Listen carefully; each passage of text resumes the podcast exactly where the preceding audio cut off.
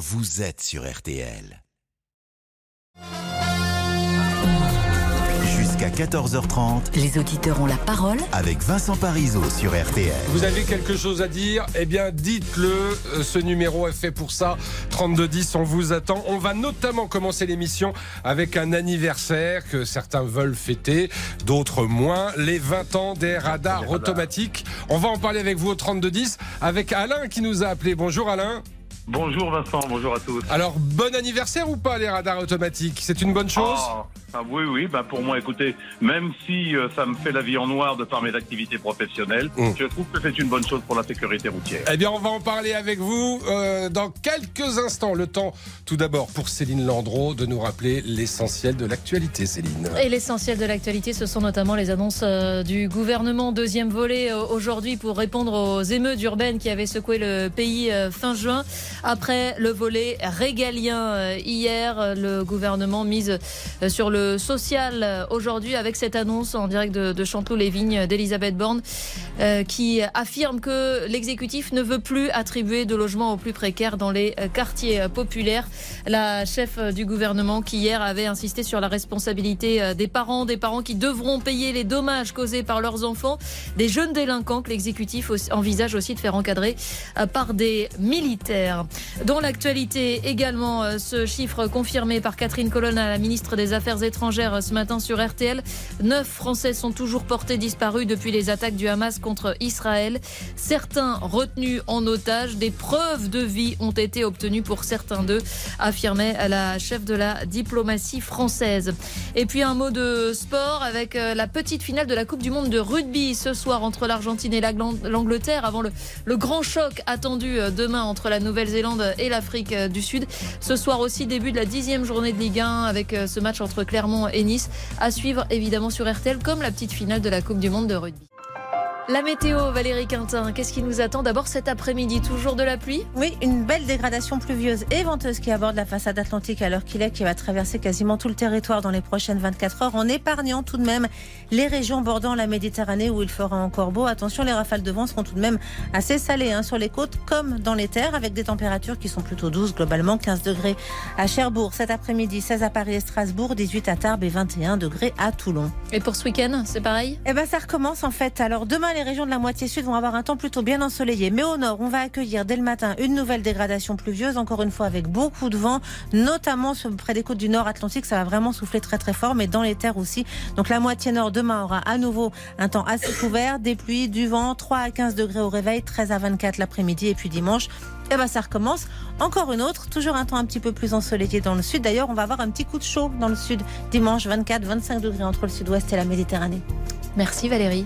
Et merci à vous, Céline. On vous souhaite un bon week-end. Euh, je, je vous souhaite euh, le même, la même chose. Je sais pas quoi vous dire. Ah bah non, mais il y a D'abord une belle dire. émission et puis Voilà. un bon week-end. Profitez bien. Euh, J'en profite pour euh, donner quelques explications, un éclairage sur cette déclaration euh, d'Elisabeth Borne à laquelle vous faisiez allusion, qui pouvait paraître euh, étonnante. En fait, Elisabeth Borne annonce qu'elle va demander au préfet de ne plus attribuer de logements sociaux dans les quartiers prioritaires aux ménages les plus en difficulté. Autrement dit, ne pas mettre les plus pauvres dans les immeubles qui abritent déjà les plus pauvres. C'est une ça mesure de mixité sociale. plus de mixité sociale. Eh ben ça, c'est intéressant. On peut évidemment en parler euh, avec vous au 3210, comme on va pouvoir euh, évoquer euh, les, les- ce qui a été annoncé hier par Elisabeth Borne après les, les émeutes de juin, à savoir faire payer euh, les parents des mineurs qui ont commis des dégradations, et puis aussi, pourquoi pas, faire encadrer les jeunes délinquants par des militaires. Une, euh, une idée qui refait son chemin. On se souvient euh, que le- le- le- c- c- cette hypothèse avait été déjà mise sur la table par Ségolène Royal en son temps. Bonjour Lisa Marie Marquez. Bonjour mon cher Vincent, bonjour à tous les auditeurs. Vous connaissez Lisa Marie, sans qui cette émission ne serait pas possible. Euh, on écoute le répondeur peut-être? Ah oui, dans le répondeur, eh bien Benoît justement a souhaité euh, réagir aux annonces d'Elisabeth Borne suite aux émeutes du mois de juin dernier, notamment concernant la responsabilité financière des parents. Ça le met très en colère. Écoutez Benoît. sanctionner les parents euh, par rapport à ce qui s'est passé. C'est euh, faire en sorte qu'il y ait des bons parents et des mauvais parents. Euh, je suis désolé, s'il y avait un mode d'emploi, ça se saurait. Les parents font ce qu'ils peuvent. avec les moyens qu'ils ont. Et en plus, je suis désolé, ce sont les enfants qui ont fait des conneries. Donc c'est aux enfants de payer à la société ce qu'ils ont fait et pas aux parents. Enfin bon euh, ce pays part à volo, euh, c'est aberrant. Bon, cela dit, on, on- on peut quand même préciser que c'est la loi hein, qui prévoit que lorsque les enfants sont mineurs euh, et qu'il y a des délits, bah, ce sont les parents qui sont euh, Responsable financièrement, financièrement, responsables. euh, bien sûr. Et vous nous appelez au 3210 pour réagir. Euh, hier, après les déclarations d'une autre ministre, Olivia Grégoire, sur RTL, on a parlé, rappelez-vous, des prix qui peinent à baisser, notamment le prix des croquettes pour chiens. Hmm. Une auditrice qui n'a pas laissé son nom nous partage son astuce anti-gaspi pour les animaux. J'avais, quand j'étais jeune, chien et chat. Ils mangeaient les restes de la maison. On a- ça n'existait pas, les croquettes et tout ça. Et, et ça allait très bien. Alors tout le monde maintenant achète plein de trucs. Euh, faut peut-être voir un petit peu. Voilà, une astuce. C'est euh, riz, carottes et reste de viande. Ouais, les restes, voilà. Et Sylvie nous rappelle qu'au moins nos chiens en France ne sont pas taxés. En Allemagne, les chiens sont taxés à à peu près à 150 euros par an, quelle que soit la taille du chien. Et ben voilà, c'est dit. Et ben voilà, c'est dit, effectivement, l'Allemagne fait partie euh, des pays qui imposent les propriétaires euh, de chiens, mais on va pas donner euh, l'idée à nos dirigeants quand même, on, on, a- on en paye as- assez d'impôts, j'ai envie de dire. Du sport à présent, c'est la finale de la Coupe du Monde de rugby ce week-end, petite finale ce soir à suivre sur RTL, grande finale demain soir. Vous allez regarder Vincent? Bah évidemment que je vais regarder. Stéphane, fidèle auditeur, nous a laissé un message, écoutez. Il y a quelques semaines, début septembre, j'étais passé avec Jérôme Florin dans la matinale et on avait fait nos paris. Alors je voyais bien les Français et lui voyait les All Blacks. Mais ironie du sort, les All Blacks joueront leur finale. Et si on fait un bilan sur cette Coupe du Monde, on aura quand même vu euh, bah, des stades pleins, des nations comme le Japon, le Portugal et surtout les Fidji qui ont franchi un palier et que le meilleur gagne pour euh, cette finale. Et oui, que le meilleur gagne. Mm. Et on partira d'ailleurs en Nouvelle-Zélande, Eh au oui. pays des, des All Blacks, avec notre auditeur du bout du monde tout à l'heure à 14h. Après Oui, 14h. Edgar qui veille parce que on l'appellera à 14h, il sera 1h du matin. Il Oui. est déjà minuit 8 pour lui. Il, reste, il va Euh, rester éveillé pour nous. Allez, courage Edgar, on vous appelle dans, dans moins d'une heure. Allez, c'est parti et on retrouve Alain euh, au 3210. Alain, euh, vous nous disiez, alors vous nous appelez d'Auxerre tout d'abord, je précise. Absolument. Euh, vous nous disiez, bon, effectivement, euh, parfois ça nous énerve les radars, mais ça a sauvé des vies, c'est incontestable. C'est vrai que les chiffres sont là. hein. Bah oui, absolument. Alors euh, moi, je suis conducteur routier poids lourd, et puis j'ai une voiture, et puis j'ai des enfants, des petits enfants. Donc le permis pour moi c'est important. Mm. Euh, donc euh, oui, effectivement, 20 ans. Mais si on doit calculer ce qui se passait avant, au prorata du nombre de voitures sur la route, on se rendra compte que les radars ont une utilité qui est absolument incontestable. Ah bah oui, il y avait plus, Bah, plus de 7200 morts en 2002, on en est à 3300 en, en 2022. Moi, je, alors, je vous êtes notre expert, Alain, expert route, parce que vous êtes routier. Donc la route, Absolument. la route, c'est votre bureau. Euh, Vous avez vu une évolution euh, ces, ces, ces 20 dernières années avec l'apparition de, de ces radars euh, automatiques? Absolument, puisque j'ai vu également l'évolution des radars eux-mêmes, donc j'ai- j'ai vu l'évolution des, des comportements. euh, vous vous l'avez dit, Vincent, moi c'est, je suis sur le bitume en permanence. Et puis oui, effectivement, euh, j'ai constaté que qu'il y avait quand même euh, une prise de conscience, souvent à l'approche des radars. Soyons Mmh. honnêtes, hein, il y a des tronçons dans lesquels où ça roule toujours. Et bon, euh, Bah, Ils sont, ils même- annoncés en plus, les radars, hein, par des panneaux. Quand c'est pas Bah, par un petit équipement interne à la voiture, d'ailleurs. Oui, mais bon, moi, alors je je vais pas je vais pas faire l'apologie euh, de la vitesse sur la route. Euh, je, je dis simplement que ça a un effet dissuasif, quoi qu'on le dise. Même quand on a un coyote, bon bah on sait qu'il est là. Ah, pardon, pour ne pas citer la marque. Bah oui, mais enfin, on a Euh, compris. Oui, bon voilà, quand on a quelque chose, un avertisseur, Ouais. euh, bon, on a bien compris que c'était une, une zone dans laquelle il fallait lever le pied. Eh bien, euh, peut-être que si euh, il n'y avait pas eu euh, cet avertissement, la vitesse aurait généré dans les secondes qui suivent peut-être un accident. Il Mhm. faut, il faut voir. Moi, je vois le verre à moitié plein.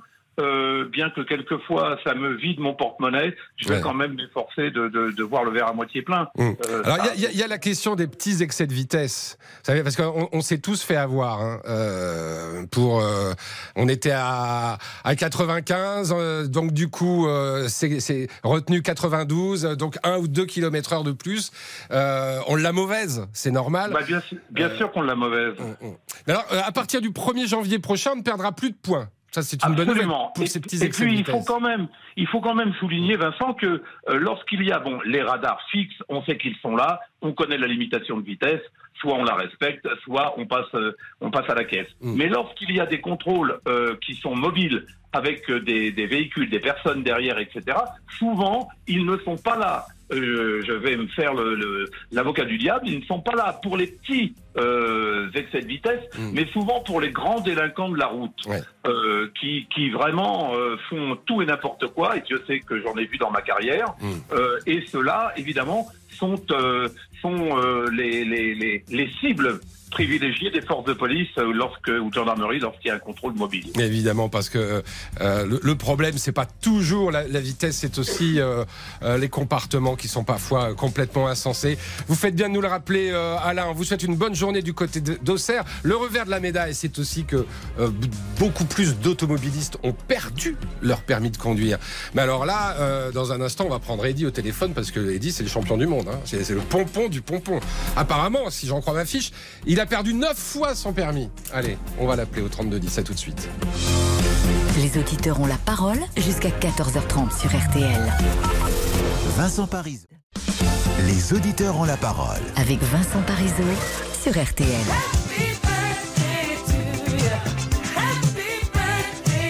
Bon anniversaire, mais bon anniversaire à qui Lisa Bon anniversaire au radar automatique. Alors, Oui. euh, je pense que pour certains, ça va pas être On très joyeux. On va pas souffler les bougies. Et oui, le 27 octobre 2003, donc il y a 20 ans, le tout premier radar automatique était baptisé au milieu d'une quatre voies de la ville du Bois, en banlieue parisienne, par les ministres euh, euh, Nicolas Sarkozy, qui était à l'époque ministre de l'Intérieur, et Gilles de Robien, ministre des Transports. Alors ce radar, moins de 48 heures après, eh bien, il avait été vandalisé.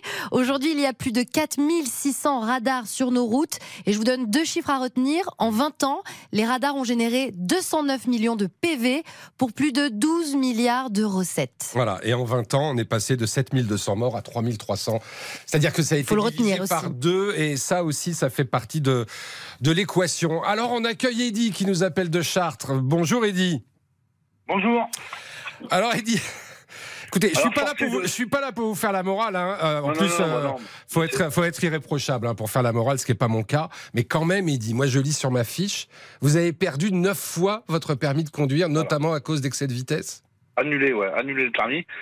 Bon, euh, sans compter qu'avant le permis à point, déjà, mon permis, euh, je roulais sans permis parce qu'il était tout le temps suspendu, mais parce que j'étais habitué, j'étais un chauffard et voilà, une ligne blanche, euh, il y avait un SMIC, j'étais obligé de doubler, enfin, euh, une habitude.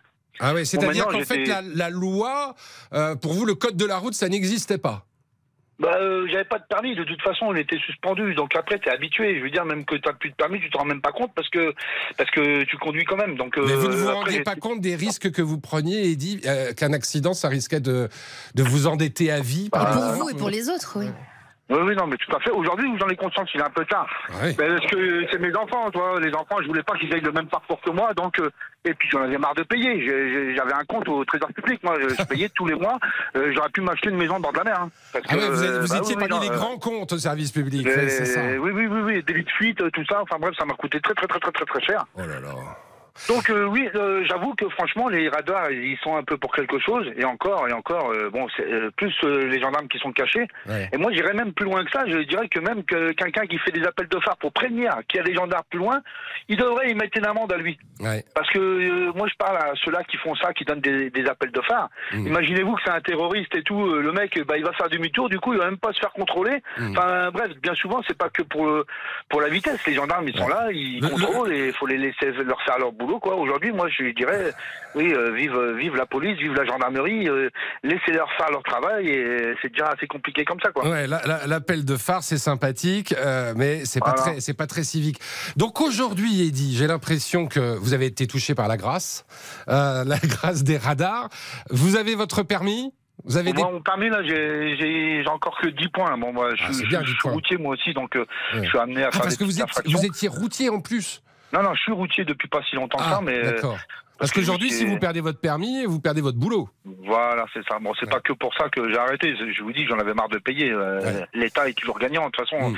Et, et moi, ce que je, voulais- dire aux chauffards, c'est que si euh, ils attendent d'avoir des amendes comme moi pour arrêter, euh, de toute façon, ils arrêteront. Et moi, des fois, je, je me dis, putain, je suis sur une ligne droite, je, je roule à 80, et je me dis, alors, alors, alors, pauvre connard, alors, alors, Mm. pourquoi tu vas pas à 200, hein t'es maté, toi, hein Ils t'ont maté, hein Ah oui, j'en ai marre de payer, moi. Bah oui, c'est normal. Mais bon, après, c'est des mauvaises et c'est dommage. Il n'y a pas que l'argent d'ailleurs, hein, parce que je donnais les chiffres euh, euh, de la route. 7 000 euh, 4000 morts de moins chaque année euh, depuis euh, 2022. Ça fait, Voilà. depuis 2002, Moi, ça ça, fait m'étonne pas, ça 4, m'étonne pas. 4000 familles qui ne vont pas connaître la catastrophe.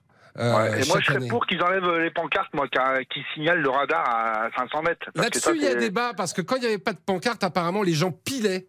Euh, à la vue Ah du ouais. radar et ça, ça Ah pouvait créer des, des, Oh, des, pas, des accidents. C'est la raison pour laquelle ils ont été remis, euh, ces panneaux. Ils ont été euh, enlevés un premier temps. Je ne sais pas si vous vous souvenez, c'était euh, à l'époque sous Nicolas Sarkozy. Ça a duré quelques mois. Et puis finalement, ils sont revenus, ces panneaux qui, qui nous avertissent. En tout cas, Eddy, bah, d'abord, bravo de votre sincérité parce que, bah, voilà, faut nous le dire. On va, on, va, on va rester avec vous si vous le souhaitez. Vous pouvez rester avec nous au 3210. Et, et on va prendre d'autres auditeurs euh, immédiatement. Euh, Jean-Claude, peut-être. Bonjour, Jean-Claude. Et bonjour, D'où nous appelez-vous, Jean-Claude je suis Maine-et-Loire, dans un tout petit village. Ah bon, bah, eh, bah, vous pouvez le nommer. votre- Chemelier. Chemelier, petit village du Maine-et-Loire. Très bien. Voilà, Et le vous pays res- des troglodytes. Ah bah ça c'est sympa. Il y fait frais l'été, il y fait bon l'hiver. Et capitale mondiale de l'échalote. Attention. Ah bah alors, Chemelier, capitale mondiale de l'échalote, ça nous fait envie. Ah ouais, ça Moi rigole j'adore ça. hein. Ah bah tout de suite c'est meilleur avec un peu d'échalote. Bon, cela dit, on n'est pas là pour parler cuisine, mais plutôt pour parler euh, radar. D'abord, est-ce que vous vous roulez? Est-ce que vous respectez les limitations de vitesse? Oui, Est-ce que oui, vous... et je fais de la moto pourtant, mais euh, Ouais. comme j'ai été infirmier longtemps, j'ai vu ce que ça fait la vitesse. Hum. Et j'ai vu surtout ce qu'on peut faire aux autres. Oui. C'est Ah, pour ça que les chiffres, les chiffres sont quand même implacables. 7200 morts en 2002, 3300 en 2022. Ah mais je, je suis complètement pour le contrôle de la vitesse. Mm. Ce qui m'ennuie, c'est la disparition de la gendarmerie sur la route. Eh oui. Eh oui, parce, Parce que les radars automatiques font que les, les- les gendarmes euh, ne sont plus à côté du radar ou ne sont plus au bord des routes. Non, ils ont mis les radars automatiques pour supprimer les gendarmes. Hum, hum. Il faut être honnête. Et du coup, euh, ben, les comportements à risque, euh, euh, je veux dire, euh, rouler à 90 euh, dans le brouillard, euh, ça mérite des coups de pied au cul, quoi. Ouais. Bah, c'est très ça, intéressant ce que vous nous dites. Jean-Claude. Ce- C'est un peu les, li- les limites, les limites Oui. du système des radars automatiques. On va y revenir avec vous. Si vous nous nous donnez quelques instants, le temps de gagner un peu d'argent. On vous retrouve tout de suite. Jusqu'à 14h30, Vincent Parisot vous donne la parole sur RTL.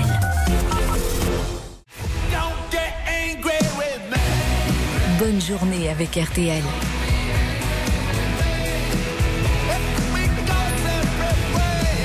RTL, vivre ensemble.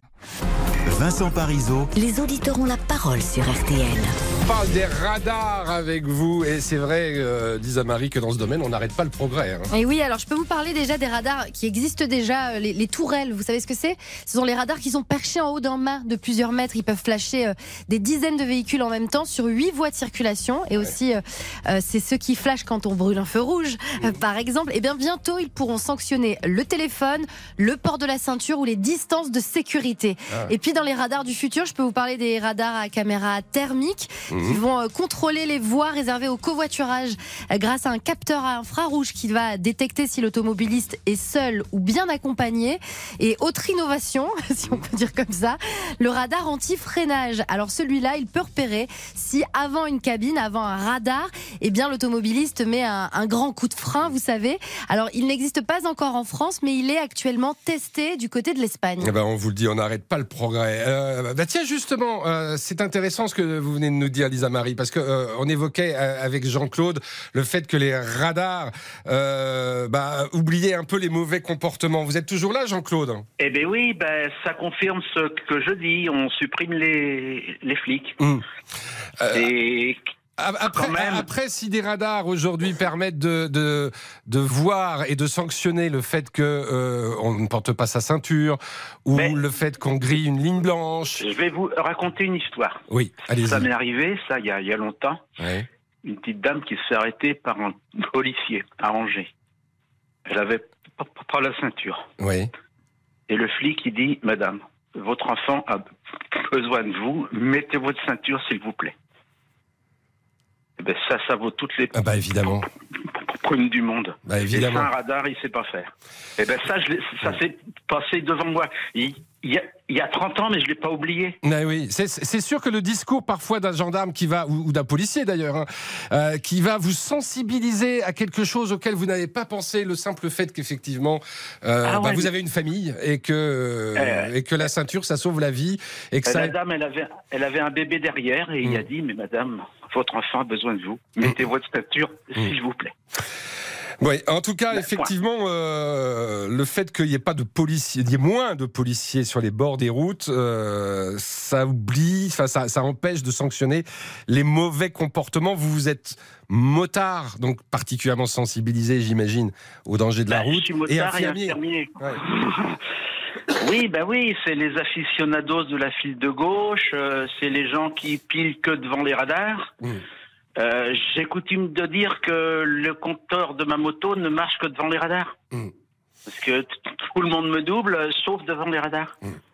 Alors, euh, euh. oui, oui, c'est ça. C'est-à-dire que, hop, vous voyez arriver le panneau qui annonce un radar. Là, tout le monde. Ralentit, sauf moi. sauf vous, parce que vous, vous êtes à la bonne vitesse tout le temps. Eh ben oui. Restez avec nous, Jean-Claude. Émile, vous êtes là, Émile? Oui, je suis là. Bonjour, Émile. Euh, bonjour. Euh, vous appelez de la Tranche-sur-Mer, c'est ça? Exactement. Et vous êtes chauffeur. Je suis au Sable d'Olonne. Très bien. Vous êtes chauffeur de taxi? C'est ça. Bon, et vous, vous avez une vision un peu différente des radars? Ah oui, tout à fait, oui. Ouais. C'est-à-dire? Ben, c'est pas vraiment les radars qui sauvent des vies. C'est surtout les véhicules qui ont évolué à notre époque. Vous croyez vraiment qu'en 20 ans, les, véhicules ont suffisamment évolué pour faire diminuer de moitié le nombre des tués sur les routes? Oui, largement, oui. Ah oui. Avec les airbags, les assistances à la conduite, euh, euh, il y a tout ça et tout ça, ça arrange beaucoup les, les véhicules et beaucoup des vies. Parce que les ralentissements sur la route, tout le monde roule au-dessus des radars. Hmm. de la vitesse limitée. Tout le monde. Je roule tous les jours. Moi, je suis en province, je prends rarement l'autoroute, à, part pour aller sur Nantes. Ouais. On prend, et sur les petites routes, euh, personne ne respecte le 80. Hmm. Nous, on est 80 partout en Vendée. Il n'y a pas de 90, euh, c'est partout en Vendée, 80.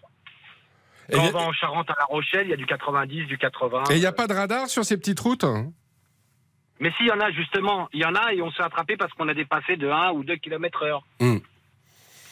Bah, Mais c'est pas des grands excès de vitesse. Oui, alors ça normalement, enfin c'est pas normalement, c'est même prévu hein, par la loi. À partir du 1er janvier, euh, on, on continuera à payer l'amende, mais on n'aura plus de retrait euh, de, de un point. Oui, j'avais entendu ça. Ça c'est quand même une bonne nouvelle.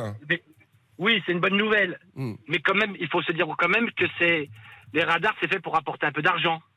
C'est pas vraiment pour faire de la sécurité. Vous croyez que c'est ça? Alors, euh... bah, surtout à des endroits dans des lignes droites où il n'y a mm. pas un virage et qui mettent un radar où il y a une fois deux voies et de l'autre côté c'est mm. une voie mm. et d'un côté c'est 80 et d'un côté c'est 90. Euh, je trouve que là, il n'y a pas de sécurité à faire là. On a, on a tous eu le sentiment de s'être fait avoir, de s'être fait piéger euh, et, de se retrouver dans la situation de dire euh, franchement ça c'était un piège à Enfin, vous voyez, hein, je ne vais pas vous le dire, mais vous comprenez très bien. oui, la tolérance, c'est 5% au-dessus de la vitesse autorisée, hein, je rappelle. Oui, c'est ça. C'est-à-dire qu'en fait, on vous enlève 5%. Donc, si vous roulez à, à 85 euh, au lieu de 80, bah, vous allez arriver à 81 ou 82 et vous allez être quand même bon comme la romaine. Euh, mais à partir du 1er janvier prochain, vous ne paierez plus que l'amende, vous n'aurez plus le retrait de points. Écoutez, euh, on pourrait évidemment y revenir avec vous au 32-10 quand vous le souhaitez et on souhaite quand même un, bon anniversaire à nos amis. À nos radars automatiques. 20 ans aujourd'hui. Une courte pause et puis dans un instant, on en vient à notre deuxième dossier du jour, les, sanctions contre les parents, notamment des jeunes délinquants. A tout de suite. Les auditeurs ont la parole jusqu'à 14h30 sur RTL. Vincent Paris Jusqu'à 14h30, Les auditeurs ont la parole avec Vincent Parisot sur RTL. Et donc, 4-5 mois après les, les émeutes de juin et juillet, des mesures ont été annoncées, notamment hier, des mesures de, de sanctions, de répression euh, de la délinquance. Et on y revient avec vous au, au 32-10 euh, maintenant. Euh, vous nous les rappelez, enfin, les principales annonces, euh, Lisa Marie? Oui, alors parmi les annonces, euh, Elisabeth Borne a euh, euh, précisé, euh, comment dire, elle veut, euh, j'arrive pas à parler aujourd'hui. Bah, donc. allez-y. J'y vais, j'y vais. Elisabeth Borne souhaite que les deux parents soient tenus euh, responsables financièrement en cas de dégradation causée euh, par leurs enfants mineurs, qu'ils vivent ou pas avec lui. Mmh. Euh, elle veut aussi proposer des stages de responsabilité parentale. Autre mesure à retenir, l'encadrement des jeunes délinquants par des militaires avec euh, comme objectif de transmettre des valeurs de discipline et de dépassement de soi. Voilà, donc euh, on rappelle que les deux parents soient tenus responsables financièrement. Ça c'est important parce que effectivement, j'imagine qu'Elisabeth Borne fait euh, référence à ces à ces euh, familles de couples séparés où seule par exemple la maman va être tenue responsable si les enfants vivent avec elle. Or effectivement, il faut impliquer tout le monde. Et puis l'idée d'un encadrement par des militaires. Tiens, on va en parler avec vous au 32 10. On a Lucien qui nous appelle de Gap. Bonjour Lucien. Bonjour, bonjour les auditeurs. Bienvenue, ça fait plaisir de vous entendre. Euh, vous êtes agriculteur, je crois. Tout à fait. Très bien. Comment vous réagissez à ces annonces? Ben, si c'était pas euh, si triste, ça me ferait rigoler, vous voyez. Ah oui. C'est vraiment du pipeau. Ah, carrément, du pipeau. Et pourquoi, Ouais, pourquoi vous estimez que c'est du pipeau euh, Ben, ben, je, vais vous dire, je vais vous dire mon point de vue. Bien sûr. Euh, On est là pour ça. Alors maintenant, bon, euh, on vous dit, même si la maman, elle est toute seule, on, prend, on, on tapera le père. Oui. Mais est-ce que le père sera solvable, premièrement? Euh, Et deuxièmement, moi, je veux bien qu'on augmente les amendes. Mais s'ils ne peuvent pas les payer, Hmm. il faut aller au bout du bout. C'est-à-dire qu'on sucre les allocations, que ce soit les allocations familiales, les APL, le, le RSA, voilà. Hmm. Et on, va- on, on y va. Mais il faut aussi taper le gamin. Et le gamin, eh bien, on le met trois mois minimum dans un centre, Hmm. au, au pain sec et à l'eau claire. Ah, Voilà. carrément Ah, mais- Euh, ça, c'est les, c'est- j'allais dire, c'est la- la- la- les bonnes vieilles mesures d'antan que vous préconisez, euh, Lucien. Mais, mais oui, mais, mais, vous, mais, mais quand on- moi j'étais, j'étais jeune, hein. mais quand j'allais faire, avant de faire une connerie, je réfléchissais, parce que je savais ce qui m'attendait en arrivant. Ouais. Hein? Et, ces gens-là, ces gens-là, même les profs, les profs, ils peuvent pas les sanctionner parce que demain, c'est, les parents qui se retournent contre eux. Mmh. Et alors que moi, mon père, ma mère, quand je faisais une connerie, j'en prenais une à, à l'école Mmh. et j'avais le retour de manivelle à la maison. Oui, c'est ça. C'est-à-dire que vous preniez deux fois, en fait. hein. Vous preniez une fois à l'école et une fois de retour à la maison. mais- mais- En fait, vous, vous, vous dire- vous- dites, on est, on, est trop, on est trop souple, on est trop gentil, on est trop Mais C'est laxiste. ma génération qui était comme. Mais ça veut dire, Mm. c'est pas que moi. Mm. Je veux dire. euh, et puis moi, moi, même, bon, j'étais pas euh, plus turbulent que la moyenne. Ouais. Mais, mais, mais le, le, le- le maître, ben, s'il faisait faisait une connerie, on prenait une bonne gifle. Mm. Et puis, puis, puis, on n'a jamais fait un procès à l'incite. Bon, ben aujourd'hui, il n'a plus, plus le droit. Et ben, on voit où ça nous mène. Et je veux dire, mais le laxisme, c'est comme tout. euh, il- ça- ça- ça n'a pas que le bon côté. euh, Est-ce euh, que l'idée, est-ce que l'idée, parce que je comprends bien ce que vous nous dites, euh, Lucien, en même temps, par exemple, sur, sur l'idée de supprimer les allocations familiales et toutes les aides sociales dans les familles, ça veut dire qu'on sanctionne toute la famille toute la fratrie, il y a peut-être 4, 5, 6 frères ou sœurs qui eux aussi risquent de pâtir des conneries, des, des- des Eh bêtises ben, faites moi, je par l'un d'eux. Moi, si demain, bon, moi, je veux dire, Mm. j'avais dans ma famille un frère, une sœur, Mm. Qui fasse des conneries, mais je le mettrai contre le mur et j'y démonterai le portrait. Oui, bon, c'est. Oui, Lucien, mais alors, bon, euh, c'est. Là-dessus, vous ouvrez un autre, euh, un autre débat qui est celui des violences familiales, et là, c'est. Un sujet sensible. Je lui un- dirais, je Ah. lui dirais, mais regarde, dans- regarde dans la merde où tu nous mets. Mm. Alors, je veux dire, mais, mais, mais, que, que peu. On le voit même que malheureusement qu'il y a des attentats. Mais toute la famille, on nous le dit peut-être pas ouvertement, mais plus ou moins, toute la famille est au courant, les frères, les sœurs, le père, la mère. Et- mais, mais non pas aller le dénoncer à la police. Quand vous avez une brebis galeuse, vous le dénoncez. Et bien là, tout le monde ferme sa gueule et voilà où ça nous mène. Un dernier mot, Lucien. Euh, Il y a l'idée de que les certains jeunes délinquants, en tout cas euh, ceux euh, qu'on n'arrive pas vraiment à ramener dans le droit chemin, euh, puissent se retrouver dans des centres, dans des unités éducatives de protection judiciaire de la jeunesse, encadrés par des militaires, je cite la Première ministre, qui pourraient leur transmettre des valeurs de discipline et de dépassement de soi.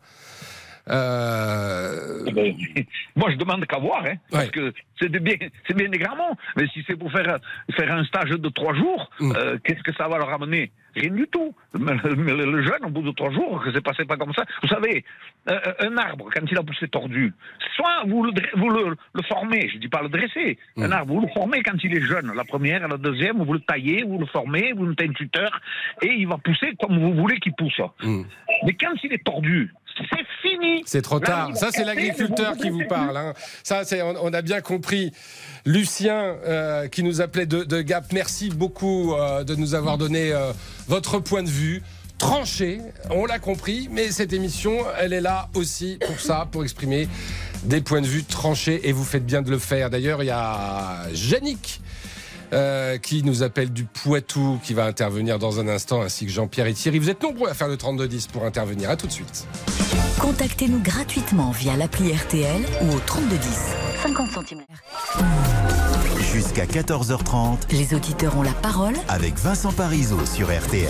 Et vous réagissez aux annonces d'Elisabeth Borne euh, faites hier pour lutter contre la délinquance, pour la pénalisation des, des parents, sur l'encadrement des jeunes. Et ça, effectivement, euh, 4 à 5 mois après euh, les émeutes qu'on a connues. Euh, cela dit, après 14 heures, on va ouvrir un autre dossier. Je ne sais pas si on est pour la paix des ménages ou pas, mais euh, qui, va qui, qui va concerner euh, les, Les tâches tâches ménagères. Ouais. Ça va mieux. Oui, on va parler d'égalité entre les femmes et les hommes à la maison parce Oui. que oui, vous dites ça va mieux. Oui. Euh, l'écart entre euh, les femmes et les hommes sur euh, le- la répartition des tâches ménagères, eh bien cet écart euh, semble se réduire. C'est ce que nous dit euh, le dernier rapport de l'Institut européen pour l'égalité des genres. Ouais. Alors on va en parler euh, tout à l'heure chez vous. Qui fait le ménage Dites-nous. Est-ce que vous trouvez euh, que les hommes s'investissent plus dans les tâches ménagères à la maison? Euh, Voilà, on va en parler euh, après 14 heures. Ouais, et là, j'attends les témoignages, hein, évidemment. Euh, Madame, Monsieur, n'hésitez pas à nous expliquer comment ça se passe chez vous et si ça se passe, j'allais dire. euh, euh, ça se passe bien Est-ce que monsieur fait les courses Est-ce qu'il fait.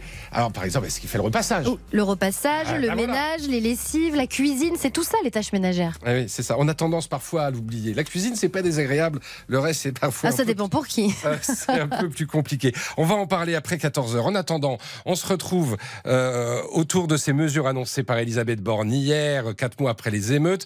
Euh, bonjour, Yannick. Vous nous appelez du Poitou, hein, c'est ça? Oui, tout à fait. Euh, vous avez peut-être entendu euh, tout à l'heure, euh, il y a- y, quelques instants, notre auditeur assez radical, qui était, on va dire, pour la politique de la BAF, hein, de, la, de la sanction familiale. Est-ce que vous êtes d'accord avec lui sur le thème On a été trop laxiste? Oui, tout à fait. Mon raisonnement rejoint le sien. Mmh. Euh, moi, ce qu'il y a, c'est que on a les, les institutrices, euh, les instit, à l'é- déjà à l'école, n'ont plus d'autorité sur eux. Il faut les laisser. On n'a plus le droit. les- ils n'ont plus le droit de les punir. Je vois même, moi je sais que, parce que j'ai une enseignante dans ma famille, eh bien, euh, les parents sont complètement démissionnaires. Complètement. Euh, bah, tu- puisque tu n'es pas sale, je vais le dire à la maîtresse. Et le lendemain, bah, elle vient voir le l'instit, et puis c'est à elle de résoudre. C'est l'instit qui doit résoudre. C'est-à-dire que c'est le monde à l'envers. C'est-à-dire que c'était le monde à l'envers. J'allais dire, autre- avant, autrefois, dans le temps, comme on dit, c'était éventuellement la maîtresse qui allait voir les parents en leur disant euh, Votre enfant a fait une bêtise, euh, ça serait bien que ça se reproduise pas. Et aujourd'hui, c'est le contraire. C'est un peu fou quand même.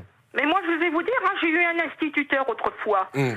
Il ne m'a jamais donné de gifle et je l'ai toujours respecté et on obéissait. Hum, Et c'était ce monsieur, je l'ai énormément regretté. Aujourd'hui, les éducateurs au sens large, hein, parce que Oui, vous parlez des, des- des instituteurs, mais ça va beaucoup plus loin. Oui. Euh, je parle même y compris dans le milieu sportif. hein, euh, euh, n'ont pas assez de moyens et n'ont pas assez d'influence On ne aujourd'hui. leur donne pas Mm, mm, mm. Et On les bride trop. Et les parents ont tout de suite tendance à venir râler parce que euh, leur enfant s'est plaint de ceci ou de cela. Eh, oui. Mais écoutez, quand on C'est l'enfant donne- roi, ça, finalement. C'est le, c'est le règne de l'enfant roi qui, qui produit tout cela. malheureusement, c'est ça. Maintenant, maintenant ben, ils sont c'est eux les rois, c'est eux les maîtres. euh, les autres n'ont qu'à se plier. Mm. Et, et- et alors, euh, est-ce qu'il faut faire payer euh, les, pa- parents? Ouais. Tout à fait, parce que ces familles, moi je trouve que, en plus de ça, comme disait le, le monsieur précédent, il disait qu'il fallait supprimer les allocations, et moi ça, je ne dis pas de supprimer tout, Mm. mais d'en supprimer. Mm. hein, parce qu'il leur faut quand même des, des moyens pour élever leurs enfants. Eh oui, mais quand ça. ils verront qu'ils n'en ont que la moitié, peut-être que là, ils, ils, séviront. Mm, mm. Peut-être. Et est-ce que, alors c'est pas fait, parce qu'Elisabeth Borne a, a bien précisé qu'elle allait proposer euh, un, un- un projet de loi, mais l'idée de créer des centres euh, de protection judiciaire de la jeunesse, ou dans certains cas, euh, des jeunes délinquants pourraient être encadrés par des militaires, euh, on se souvient que ça avait déjà été euh, évoqué par Ségolène Royal, Voilà, elle-même à fille d'officier d'ailleurs. Mm. Mm, tout à fait. Et ça, je trouve qu'ils ont besoin d'avoir d'être recadrés, hein, vraiment recadrés, parce que ce n'est pas aujourd'hui avec leur, ils vivent, mais ils ne vivent pas dans un monde réel. Ils sont toujours sur leur tablette, leur truc là. De ce point de vue, de ce point de vue-là, la fin du service militaire, ça a été dommageable aussi, d'après vous, Moi, Jeanne. je trouve. Moi, je pense. Moi, je pense. Parce que bon, ben, ils avaient quand même, s'ils avaient déjà des, s'ils avaient des lacunes en ce sens, en- dans le sens de, dans le, le, droit- le besoin d'obéissance, eh bien, le devoir d'obéissance, eh bien, euh, je pense que ça, ça Hmm. les a quand même. euh, moi, je trouve que ça, ça limite beaucoup le reste. Eh ben, écoutez, vous faites bien de, nous le dire euh, au 3210. On va continuer à, échanger. C'est vrai que vous êtes assez unanime quand même euh, actuellement au 3210. Et si vous n'êtes pas d'ailleurs de cet avis, euh, il est encore temps, hein, 3210, euh, d'intervenir et, et de nous le dire. Parce qu'il y a d'autres voix. Vous avez peut-être entendu ce matin un responsable associatif qui disait, attendez, c'est stigmatiser ces parents qui font ce qu'ils peuvent et les rendre responsables, les faire payer. Euh, c'est aussi un petit peu leur expliquer comment être parent. Or, euh, or euh, être parent, effectivement, d'une certaine manière, ça s'improvise au quotidien. Qu'est-ce que vous en dites, Thierry? Bonjour Thierry, vous nous appelez de Cannes, je crois. Bienvenue. Oui, bonjour Eric. Bonjour Eric. Bonjour, bonjour. Alors c'est Vincent, mais c'est un détail. Vous êtes pardon, Vincent, excusez-moi, voilà, ouais, C'est un, Vincent, vous, vous êtes pompier, hein, pompier volontaire, je précise. C'est ça, exactement, et technicien aussi. Voilà, c'est pompier volontaire, la un Mhm. second métier. Mais Voilà. non, mais c'est important de le souligner parce que lorsqu'on est Bien pompier entendu. volontaire, ça veut Ah, dire bon, que on est- euh, voilà, on agit pour les autres. Et... On agit pour les autres, effectivement, beaucoup d'altruisme, mais en même temps, on est, on est, on est, on est spectateur de, de pas mal de choses sur le terrain. Ouais, Voilà. exactement. Euh, alors, ces mesures, est-ce que vous les approuvez? Alors, moi, je les approuve dans un sens où euh, j'estime que des parents qui touchent des allocations familiales, parce qu'on en parlait tout à l'heure des allocations familiales, pour élever leurs enfants, ils touchent de l'argent pour élever leurs enfants normalement et le mieux possible. À partir de l'instant où il y a un échec là-dedans et que les enfants deviennent des voyous, deviennent des casseurs, cassent tout ce qu'ils peuvent et ensuite c'est nous contribuables qui devons payer leurs euh, leurs leurs leurs méfaits, ou leurs leurs casses. Les parents touchent de l'argent pour éduquer leurs enfants. D'ailleurs, l'article du Code civil 371.1 le précise bien, c'est obligation et devoir des parents envers les enfants. À partir de là, ils doivent payer. Je leur supprimer les allocations familiales. Je n'ai pas vraiment parce que, un avis là-dessus dans le sens où les autres enfants pourront en pâtir. Mais moi, je me souviens qu'à l'époque, Nicolas Sarkozy, qui avait menacé de supprimer les allocations familiales pour les enfants qui faisaient l'école buissonnière, je ne sais pas si vous vous souvenez. Bien sûr. Et ben, c'est les parents qui emmenaient les enfants à l'école après, pour continuer à toucher l'argent. Mmh. Donc, euh, sur ce point-là, Ça sur peut ce avoir un effet dissuasif. hein. Je pense, je pense complètement. Et, et- et dès, le plus jeune âge, au moins les enfants, ils sont cadrés, ils sont mis, euh, comment dire, euh, vraiment sous l'autorité de leurs parents, qui malheureusement des fois, bah, ils lâchent la bride. Mais à ce moment-là, bah, si vous lâchez la bride, n'acceptez plus l'argent de l'État, puisque cet argent sert à vos enfants. Voilà. Écoutez, euh, ouais, concernant l'armée, oui. Alors concernant l'armée, moi je dirais qu'effectivement un encadrement. Déjà, moi je suis pour le service militaire. Ouais. Bon, je suis plus tout jeune, hein, vous savez, je suis celui de 60 ans qui joue à la console encore. Mais, euh, Ah bah, Voilà. Vous êtes jeune dans la tête, et puis euh, 60 ans Exactement. c'est tout jeune. Hein. Je suis bien placé pour vous le dire, moi. et, bon, et donc, euh, euh, l'armée, effectivement, ben, je dis que c'est- ça ferait pas le mal pour les valeurs, pour euh, le respect de la patrie, le respect de, je veux pas faire le vieux machin, disons Non, ça, non, mais non, moi, j'ai, moi j'ai fait l'armée en Alsace, à Colmar, et, et en Allemagne, il y avait un- un- une caserne semi-disciplinaire à Baden, à à Kern, je crois. Et ben, et ben, les gens, ils en ressortaient au bout d'un an, mais ils en étaient pas morts. Restez, même quand on faisait- euh, restez avec nous Thierry parce que c'était très intéressant. Je voudrais pas, j'allais dire devoir vous couper trop vite. Donc on va marquer une courte pause. Je vais vous reprendre sur ce sujet et ensuite euh, demander à Antoine et puis ensuite à Jean-Pierre, mais d'abord à Antoine ce qu'il en pense parce que lui, il est vraiment très remonté sur cette affaire d'armée et de service militaire. À tout de suite, 32-10. Les auditeurs ont la parole jusqu'à 14h30 sur RTL. Vincent Parisot. Jusqu'à 14h30. Les auditeurs ont la parole Avec Vincent Parisot sur RTL. Et on évoque avec vous les mesures annoncées contre euh, la délinquance euh, par euh, Elisabeth Borne quatre mois après les, les- les émeutes, notamment cette idée euh, de faire encadrer certains jeunes délinquants par des militaires dans des unités éducatives de la protection judiciaire de la jeunesse.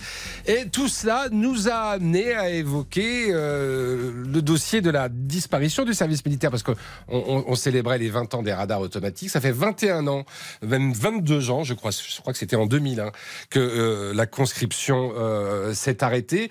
Voilà, ça fait une petite génération et certains estiment qu'on en voit aujourd'hui les effets. C'est ce que vous nous disiez, Thierry, vous qui êtes d'ailleurs pompier volontaire. Exactement. Euh, la, la fin du service militaire, ça, ça a créé quelque chose. Complètement. Moi, je pense que déjà, bon, c'était un an, effectivement, un an de, euh, où on, on apprenait des valeurs, on apprenait le respect de plein de choses, sans que ce soit disciplinaire, sans que ce soit dictatorial. Attention, c'était euh, même moi le premier, je voulais pas y aller. Quand j'ai après, au bout d'un an, j'ai des merveilleux souvenirs, mais aussi des valeurs. Alors, ce qui, a, ce qui, a- ce qui peut créer justement, c'est que cette année, dirais, d'apprentissage des valeurs, et cette année du respect de l'obéissance, euh, ça permet certainement à certains jeunes actuellement, au lieu de faire des conneries dans la rue, bah, de passer un an sous le drapeau, nourri, logé, blanchi. Euh, c'est comment dire, c'est Euh, Ça c'est- permettait aussi plein de choses. Ça permettait de, de- de- parfois de passer son permis de conduire. Complètement. Pour certains. Euh, alors c'est vrai qu'il y avait des, certains mauvais côtés. hein. Il y en a qui ont appris à fumer euh, ou à boire Ah oui. plus que de raison. Les mauvaises troupes. Voilà, les mauvaises troupes.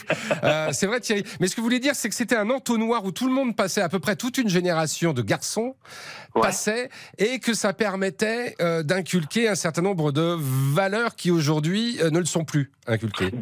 De valeurs et en même temps, comme vous disiez tout à l'heure à juste titre, de pouvoir réinsérer dans la vie civile ensuite, ne serait-ce que par le permis de conduire, ne serait-ce que même des propositions d'emploi. Moi, la- l'armée m'avait proposé de de- de- d'être embauché dans l'armée. Bon, j'avais un emploi à côté, je l'ai pas fait.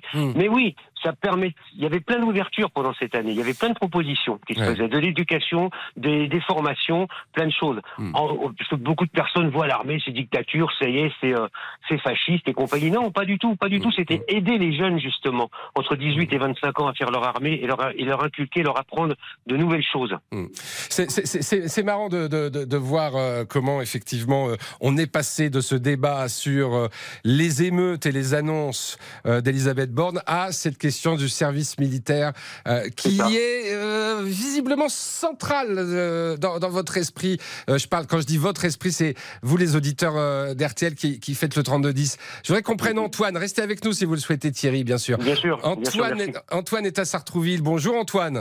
Bonjour. Routier hein, de Oui. C'est ça, oui. Bonjour, je suis ravi de passer sur votre antenne, justement. Mm. Euh, ça me fait plaisir. Oui, ben écoutez, moi je partage tout à fait l'avis euh, de- de- de- des auditeurs précédents qui viennent de passer, parce que oui, euh, aujourd'hui, je me pose la question est-ce que le gouvernement n'est-il pas un peu responsable de tout ce qui se passe aujourd'hui?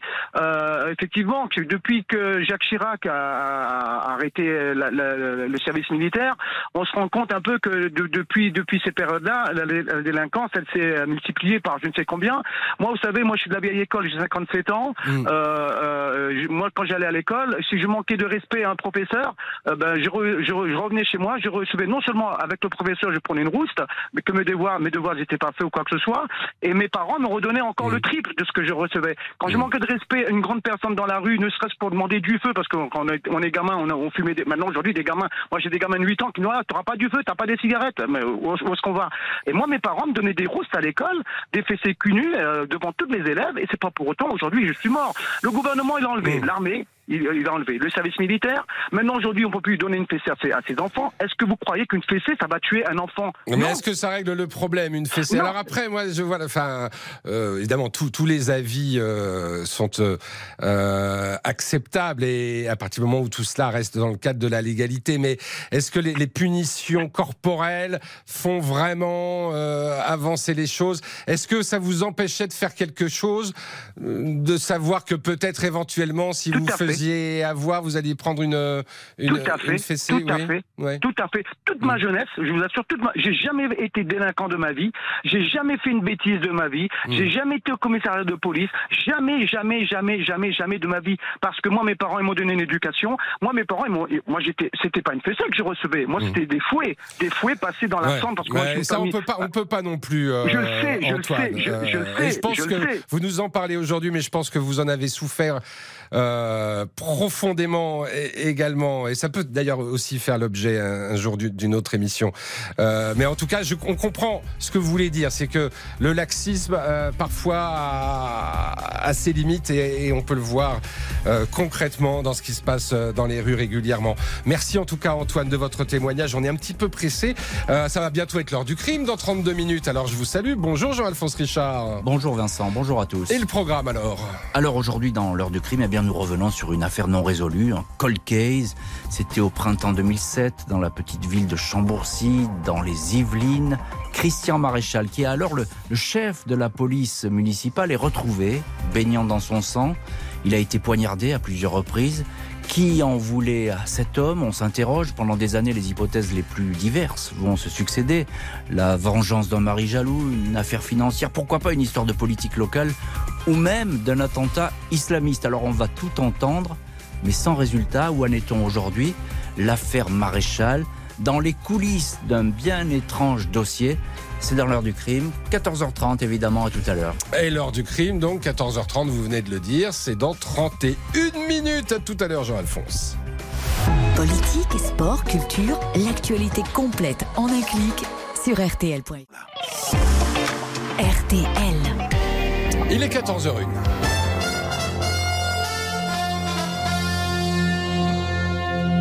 On va parler avec vous dans un instant euh, des tâches ménagères, du partage des tâches euh, à la maison. On attend vos témoignages au 3210. En attendant, ici, c'est Lisa Marie Marquez qui s'occupe des infos.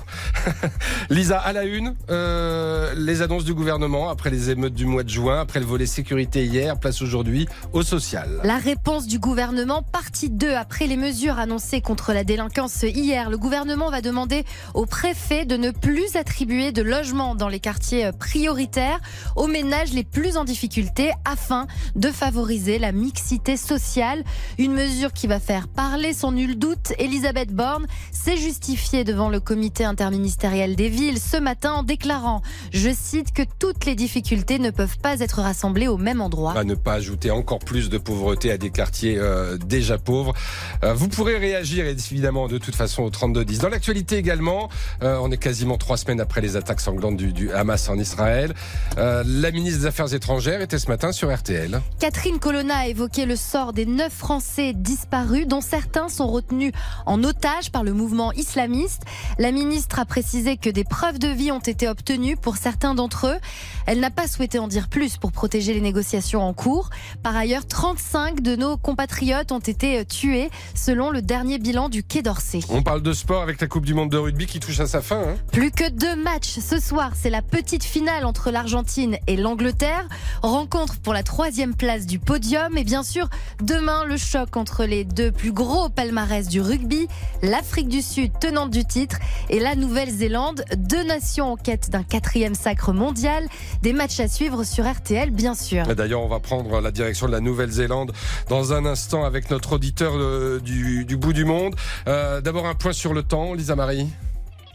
Demain, samedi, au nord d'une ligne Bordeaux-Genève, le temps restera instable avec nuages éclaircis et averses. Le vent, atteint- atteindra euh, 80 km heure sur les côtes. Au sud de cette limite, le ciel sera plus ensoleillé et sans pluie. Une nouvelle euh, perturbation apportera beaucoup de pluie en revanche dans le nord-ouest en fin de journée. Du côté euh, des températures, le matin, 6 à 11 degrés en général, 11 à 15 près de la Méditerranée. L'après-midi, 14 à 16 degrés dans la moitié nord, 17 à 21 dans la moitié sud et 24 degrés à Bastia. Lisa Marie, j'ai une question. Comment ça se passe à la maison Non, non, je veux dire, qui. euh, voilà, J'ai eu peur tout d'un coup. Qui fait le ménage? Eh bien, nous, on a pris quelqu'un pour nous aider parce que Ouais. comme ça, ça évite les disputes. Mais après, le reste Hmm. de la semaine, c'est plutôt moi. Ah, c'est plutôt vous, c'est-à-dire euh, leur passage. euh, Alors, le repassage, c'est mon, c'est mon copain. Ah, après- bah, c'est pas mal. Mais après, sur euh, la cuisine, les lessives et puis euh, l'aspirateur, la poussière, ça c'est plutôt moi. Ah oui, mais faut savoir faire aussi. Oh. non, franchement, on en sourit, c'est pas drôle parce que c'est un sujet euh, sérieux qui crée des tensions euh, à la maison. Mais aujourd'hui, ça va mieux. hein. On a une étude. Euh, 80% des Françaises faisaient le ménage ou la cuisine tous les jours il y a 7 ans. Aujourd'hui, le pourcentage est tombé à 68%. C'est toujours haut quand même, 68%. Mais bon. Mais c'est mieux. Mais c'est mieux, c'est mieux. Il y a voilà. du mieux et, et on va parler euh, au 3210 après un détour. Mais alors un long détour puisqu'on va au bout du monde. L'auditeur du bout du monde.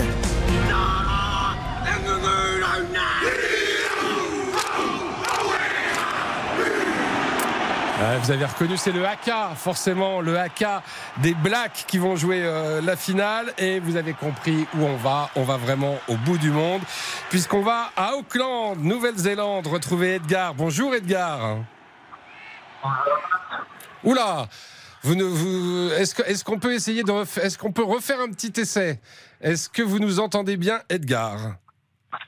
Ah, moi, je vous entends très bien. Bon, là, ça va mieux, mais c'est vrai qu'on est loin. Bah oui, Hein c'est très loin la c'est, c'est Nouvelle-Zélande. vraiment le, le bout du monde. Il est 1h du matin pour vous. Merci de veiller. Je crois que vous êtes étudiant en communication. Euh, vous êtes en Nouvelle-Zélande depuis combien de temps? Euh, moi, ça fait six ans. D'accord. Et pourquoi vous êtes parti?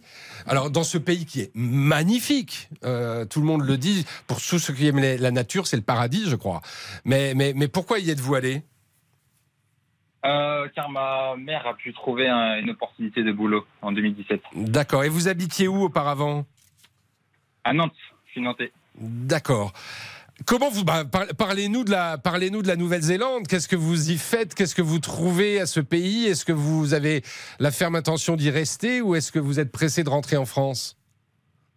Non, là, l'objectif, c'est vraiment d'avoir la double nationalité, euh, français, euh.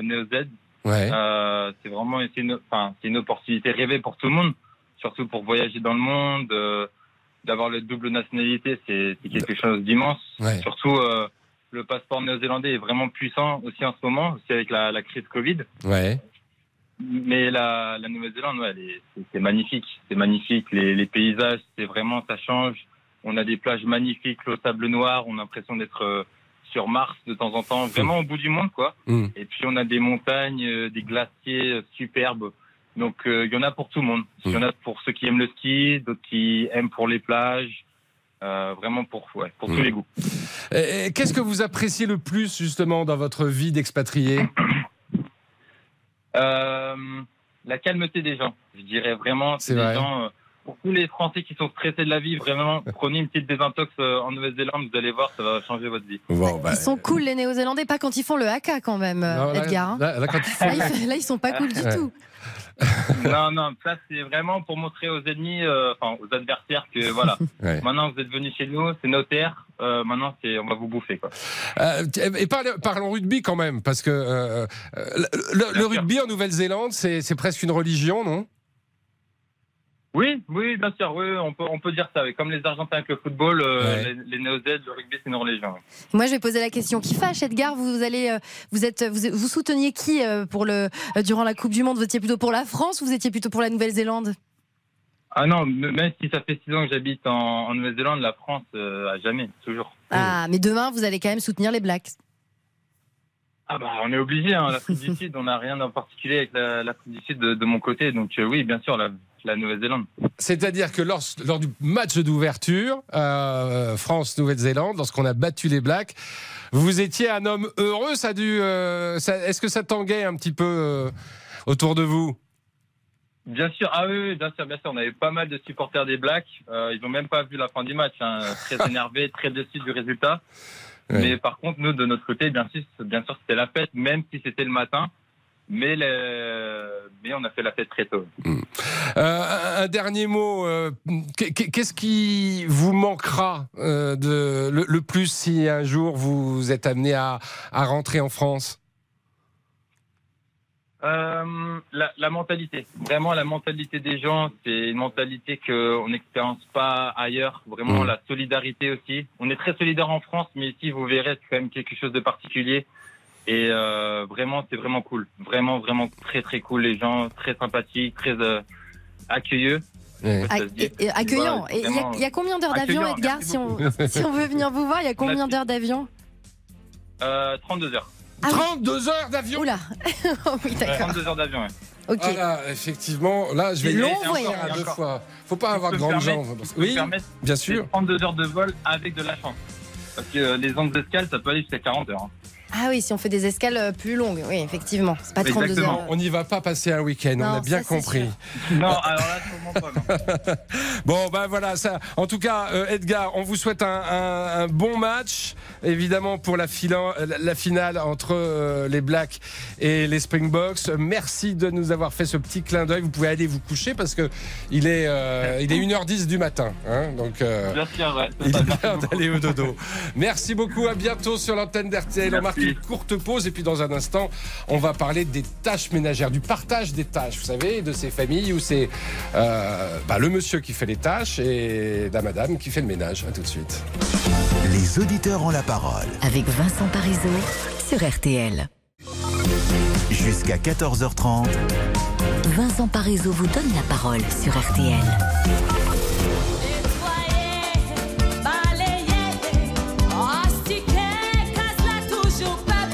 Eh ben voilà, c'est Zouk Machine, hein. nettoyer, balayer, astiquer, la casa toujours pas propre, ça veut dire que la maison sera toujours propre, et oui, à condition de bien partager ses tâches ménagères. Il n'y a pas de raison que ce ne soit que madame qui s'y colle. Et oui, d'a- d'après le dernier rapport de l'Institut européen pour l'égalité euh, des genres, qui est Mm. sorti euh, il y a quelques jours, l'écart dans la répartition des tâches ménagères entre les hommes et les femmes commence à se resserrer en Europe Mm. et en France aussi.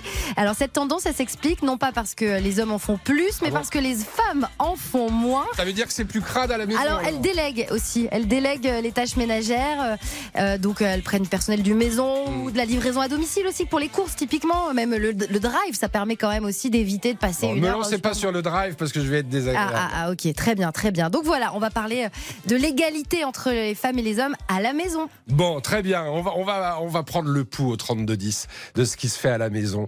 Bonjour Elisabeth. Bonjour Vincent, bonjour tout le monde. Bienvenue, nous, vous nous appelez de Metz. Euh, Qu'est-ce qui fait votre, euh, votre conjoint à la maison? Bah, écoutez, moi je vais faire hérisser les cheveux des féministes, je fais majoritairement tout à la maison. Lui, il fait rien. Mais non, mais parce que ça c'est mon choix. Enfin. Ouais. Avant, j'étais représentante commerciale et puis avec la naissance du premier enfant, on a discuté le pour, le contre, etc. Ouais. Et en fin de compte, ben, Oui, parce qu'il fallait prendre quelqu'un pour éventuellement garder l'enfant, c'est ça C'était des Voilà. frais, bien sûr. Exactement. Donc du coup, ben, je suis devenue gérante de notre famille et puis lui, ben, c'est le banquier. Ah oui, donc lui ramène, euh, lui, lui, lui ramène les pépettes. Euh, Voilà. Mais vous, vous faites tout. Il fait rien, Ouais, ouais. il fait rien. Si, mais quand il a une activité professionnelle prenante, mais dès qu'il peut, il m'aide. Mais le problème, c'est que moi, euh, ben, je lui dis souvent niet. J'aime pas déléguer les- la tâche, etc. J'aime bien, euh, je suis, j'aime pas être inactive. Mm. Donc du coup, ben voilà, c'est moi qui fais majoritairement les démarches administratives, euh, courses, repassage, ménage, tout quoi. Le bricolage aussi, parce que Ah oui. monsieur n'aime pas bricoler. Donc là, par exemple, en ce moment, je suis en train de refaire le salon, peinture, papier peint. Ah non, mais vous j'allais dire, vous êtes la femme idéale, Elisabeth. Parce que mon Excusez-moi. mari me dit toujours. En tout cas, femme à tout une faire. Femme à tout faire. ouais, ouais, ouais, c'est- Bricoleuse. Mm, mm. Mais euh, il y a aussi, parce qu'on on parle de la charge morale, la charge mentale, pardon. Bon, bah, Euh, je veux dire, moi, j'en ai pas. pour vous, c'est pas pesant de devoir penser à Bah, tout tout le temps? Non, pas du tout. Bah, que moi, je- c'est mon tempérament qui est comme ça. Donc, du coup, bah, Ouais. moi, depuis que je suis maman au foyer, que je gère tout, je suis une femme épanouie. Franchement, euh, voilà, il y a- il y, a des personnes pour qui ça pose problème. Bah, moi, non. Je... Ah bah, Puis je me dis que à partir du moment où dans un couple, on commence à comptabiliser ce que fait l'un ou l'autre, c'est qu'il y a un souci, c'est qu'ils n'ont pas trouvé le- leur équilibre. Nous, pour Non, notre part, on a trouvé notre Eh ben, équilibre. c'est ça qui compte surtout. À partir du moment où Exactement. vous, vous êtes bien, que monsieur euh, aussi, et que tout cela se passe dans la bonne entente, tant mieux. Euh, ouais, mais... Mais- monsieur, il aimerait- mais des fois, monsieur, il aimerait quand même bien faire quelque chose, et à chaque fois, c'est souvent, je lui dis niet, donc du Bah coup, il ouais, il, dit, il- peut même après, je pas, il peut même qui, pas passer euh, un petit coup de balai. Vous lui, vous lui prenez le balai des mains, quoi. Bon, si, euh, des fois, il est obligé, c'est bah, c'est quand je suis malade, hein, ou- comme ça, bah là, Ah je oui. peux pas faire autrement, là, du coup, euh, Mm. à mon grand désespoir, je suis obligé de déléguer. En tout cas, Elisabeth, j'allais vous dire, chapeau, je ne sais pas si on peut dire ça, mais en tout cas, et puis vous, vous ne culpabilisez pas, vous n'avez pas l'impression d'être, euh, j'allais dire, un peu de, de l'ancienne école quand, quand vous réagissez comme ça, Elisabeth? Eh ben, euh, tant pis pour ceux qui le pensent, moi non. Moi, c'est, pour moi, ça me convient. Donc, du coup, à partir du moment où ça me convient, les- tant, tant pis, je laisse parler Ouais. les autres. Bah écoutez, je vous propose, parce que euh, on- on- on- vous pouvez discuter si vous le souhaitez, j'aimerais bien qu'on prenne Marco en ligne. Bonjour Marco. Bonjour Monsieur Parizeau, Vous allez- faire votre connaissance. Ah bah moi aussi, je suis ravi. Je suis ravi. Vous, vous nous appelez, c'est quoi C'est de Vendée? Oui, c'est le côté euh, littoral, oui, vendéen, oui, Mm. côté de Saint-Jean-de-Mont. À côté de Saint-Jean-de-Mont.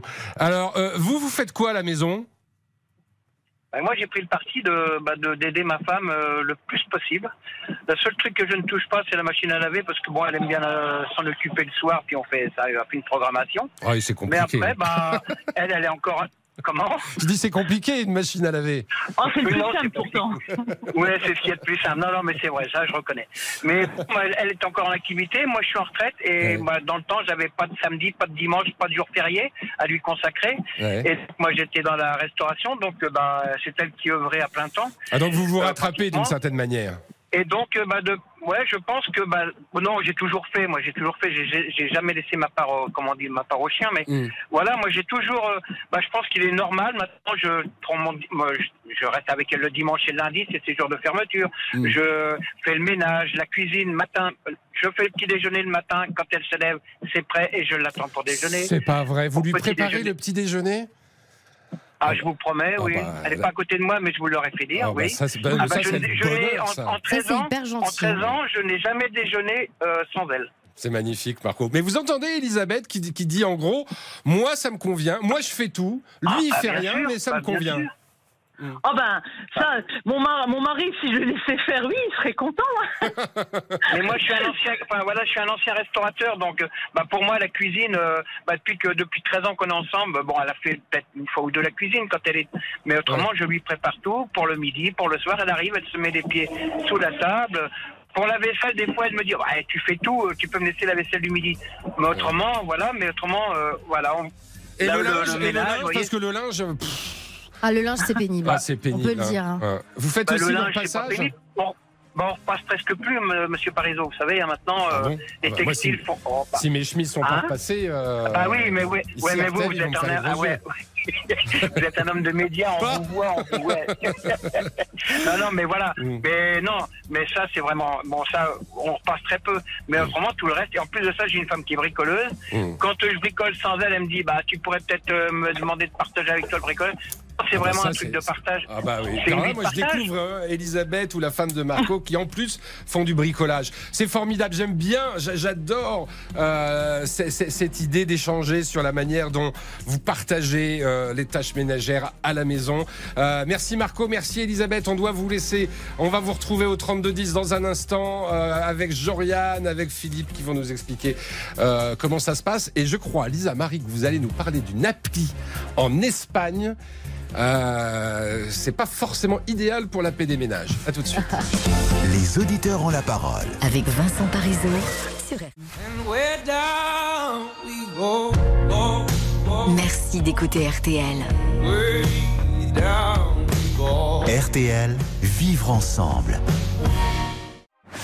Vincent Parisot, Les auditeurs ont la parole sur RTL.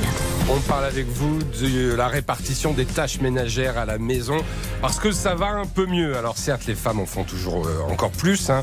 Euh, 68% des Françaises font le ménage et la cuisine tous les jours, mais euh, il y a 7 ans, c'était 80%. Donc, il y a une amélioration. Et si on veut mettre un petit peu de technologie dans tout ça, on peut télécharger une appli espagnole pour l'instant. Alors, je ne sais pas si elle est disponible en France, je pense pas, mais en tout cas, c'est le gouvernement espagnol qui l'a lancée. Elle a été développée par le ministère de l'égalité, une application qui s'appelle Mitoka, ça veut dire c'est mon tour, et elle est, euh, elle, c'est une application qui est là pour aider à mesurer le partage des tâches ménagères. En fait, elle calcule le temps que euh, monsieur, madame, les enfants, les colocataires aussi vont passer à faire la vaisselle, le ménage. Hmm. Bon, apparemment, l'application de peine à trouver son public, mais voilà, voilà une initiative pour essayer euh, d'équilibrer les tâches ménagères à la maison. En tout cas, moi, ce que je constate, merci beaucoup Lisa Marie, c'est que vous êtes nombreux, messieurs, à nous dire euh, je mets, moi, la main à, à- comment on dit À la pâte. À la pâte, voilà, c'est ça.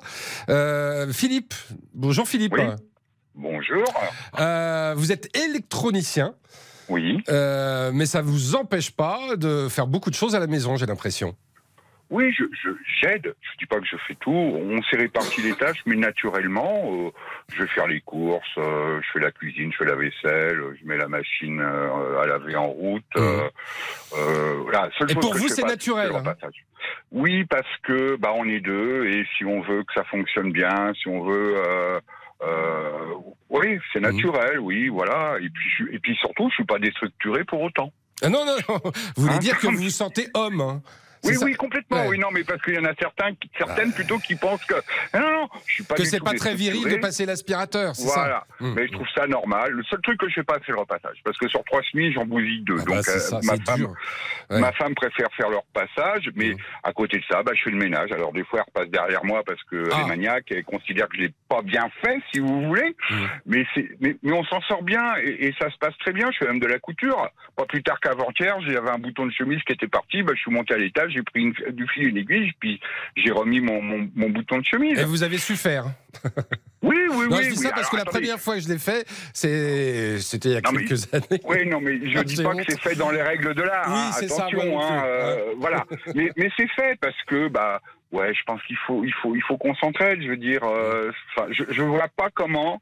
Euh, lui laisser tout faire et moi euh, lire le journal ou regarder le foot à la télé. Je, Bien je- sûr. je elle, pourrais tra- pas. elle travaille, euh, votre, votre épouse Non, mon épouse est à la retraite. Moi, je suis Ouais. encore en activité, Ouais. mais bah, des fois, je rentre le soir. bah, c'est moi qui vais faire à manger parce qu'entre temps, elle a été une association quelconque. Sûr, voilà, elle elle sa, vie ne peut pas être cantonnée à la cuisine. hein. Absolument, absolument. Donc j'ai fait quoi? Bah, elle me dit attends, je sais pas trop. Bah, j'ai dit bouge pas, je vais le faire. Voilà, et, et- et on s'entend très bien. Et je trouve que le couple est très harmonieux et que euh, bah ça va deux fois plus vite. Et puis bah le temps qu'on gagne euh, en faisant chacun nos, nos, nos tâches ménagères de notre côté, bah ça nous permet par exemple le soir d'aller au cinéma plutôt que de voilà. Enfin, c'est un exemple peut-être idiot, mais Bah non, euh, c'est- pas, du tout idiot, euh, Voilà, au contraire. Et moi, je trouve que tous ces messages qu'on a entendus, alors on n'a pas entendu Joriane qui a fait le 3210 et qui voulait nous dire qu'elle était elle-même totalement opposée à la répartition des tâches ménagères. C'est sans doute un avis euh, qui, euh, bah, qui, qui se, se- se- se conçoit, euh, voire se discute également. On aura peut-être l'occasion de le faire, mais en tout cas, globalement, vous nous avez dit, et vous avez été nombreux, messieurs, à faire le 3210. Moi, j'essaye de faire le plus possible à la maison. Il y a quand même des choses qui changent dans le bon sens dans cette société française de 2023. Merci à vous tous, en tout cas. Euh, merci à vous, Lisa Marie. Je- moi, je Merci. retrouve Bah oui, on se retrouve lundi. On va ça. passer toute la semaine prochaine ensemble et je m'en réjouis d'avance. Et dans un instant sur RTL, ce sera l'heure du crime avec Jean-Alphonse Richard. Bel après-midi, je vous retrouve à 18h. Bonjour, c'est Ophélie Meunier. Le journal inattendu sur RTL. Chaque samedi, retrouvons-nous pendant une heure en direct sur RTL à 12h30 pour le journal inattendu. Les informations du jour avec les reportages éclairants de la rédaction et un invité qui nous livre son regard sur l'actualité. Le journal inattendu, c'est tous les samedis en direct à 12h30 sur RTL. Vous avez manqué une émission? Retrouvez-la sur rtl.fr et l'application RTL.